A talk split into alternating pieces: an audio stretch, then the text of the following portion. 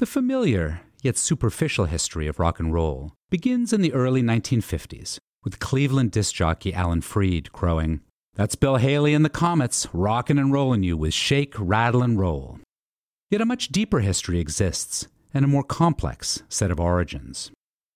On March 20th, 1915, one of the most influential, if largely forgotten, creators of rock and roll was born Sister Rosetta Tharpe. Tharpe was born Rosetta Newman, Tharpe being her first husband's name, in Cotton Plant, Arkansas. A musical prodigy, by the age of six, she was touring with her mother throughout the South, singing and playing guitar, not just as an entertainer, but as an evangelist. She was raised in the Church of God in Christ, an African American Pentecostal denomination that saw gospel music as not merely accompaniment for services, but as a way to win souls for the Lord. Her later career would span many musical genres.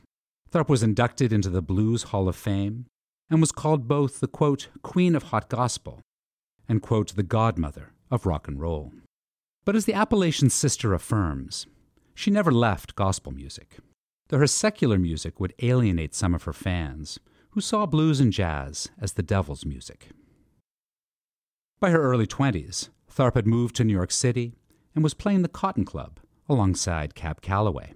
She was one of the stars of a 1938 Carnegie Hall concert of black music titled From Spirituals to Swing. In the 1940s, she had success with recordings on both the gospel and popular Harlem Hit Parade Billboard charts, notably 1944's Strange Things Happen Every Day. Tharpe was ahead of her time in other ways as well. In 1951, a year prior to Alan Freed's Moondog Coronation Ball, which has often been considered the first rock and roll concert, Tharpe played amplified electric guitar in the Washington National Stadium to a crowd of 20,000, complete with fireworks.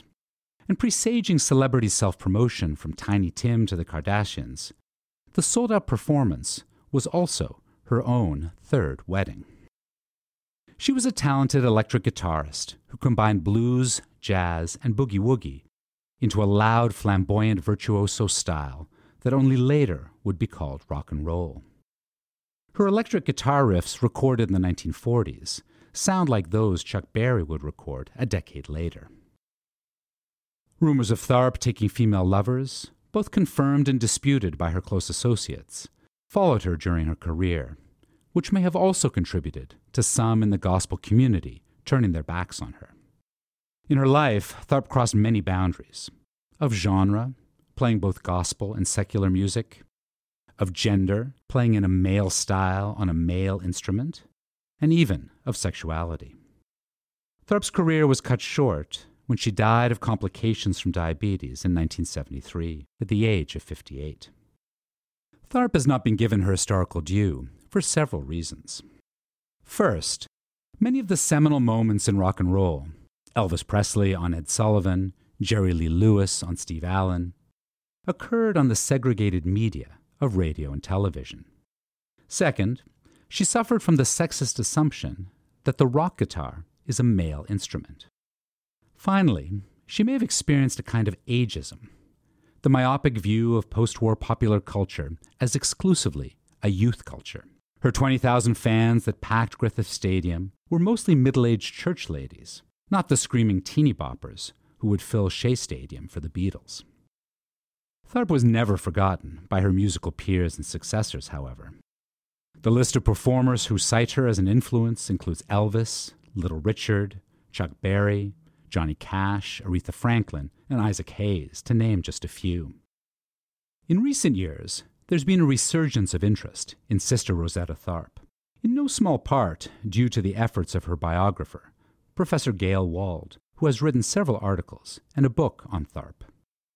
A tribute album of covers of her songs was released in 2003, including artists such as Michelle Shocked, Bonnie Raitt, and Sweet Honey in the Rock.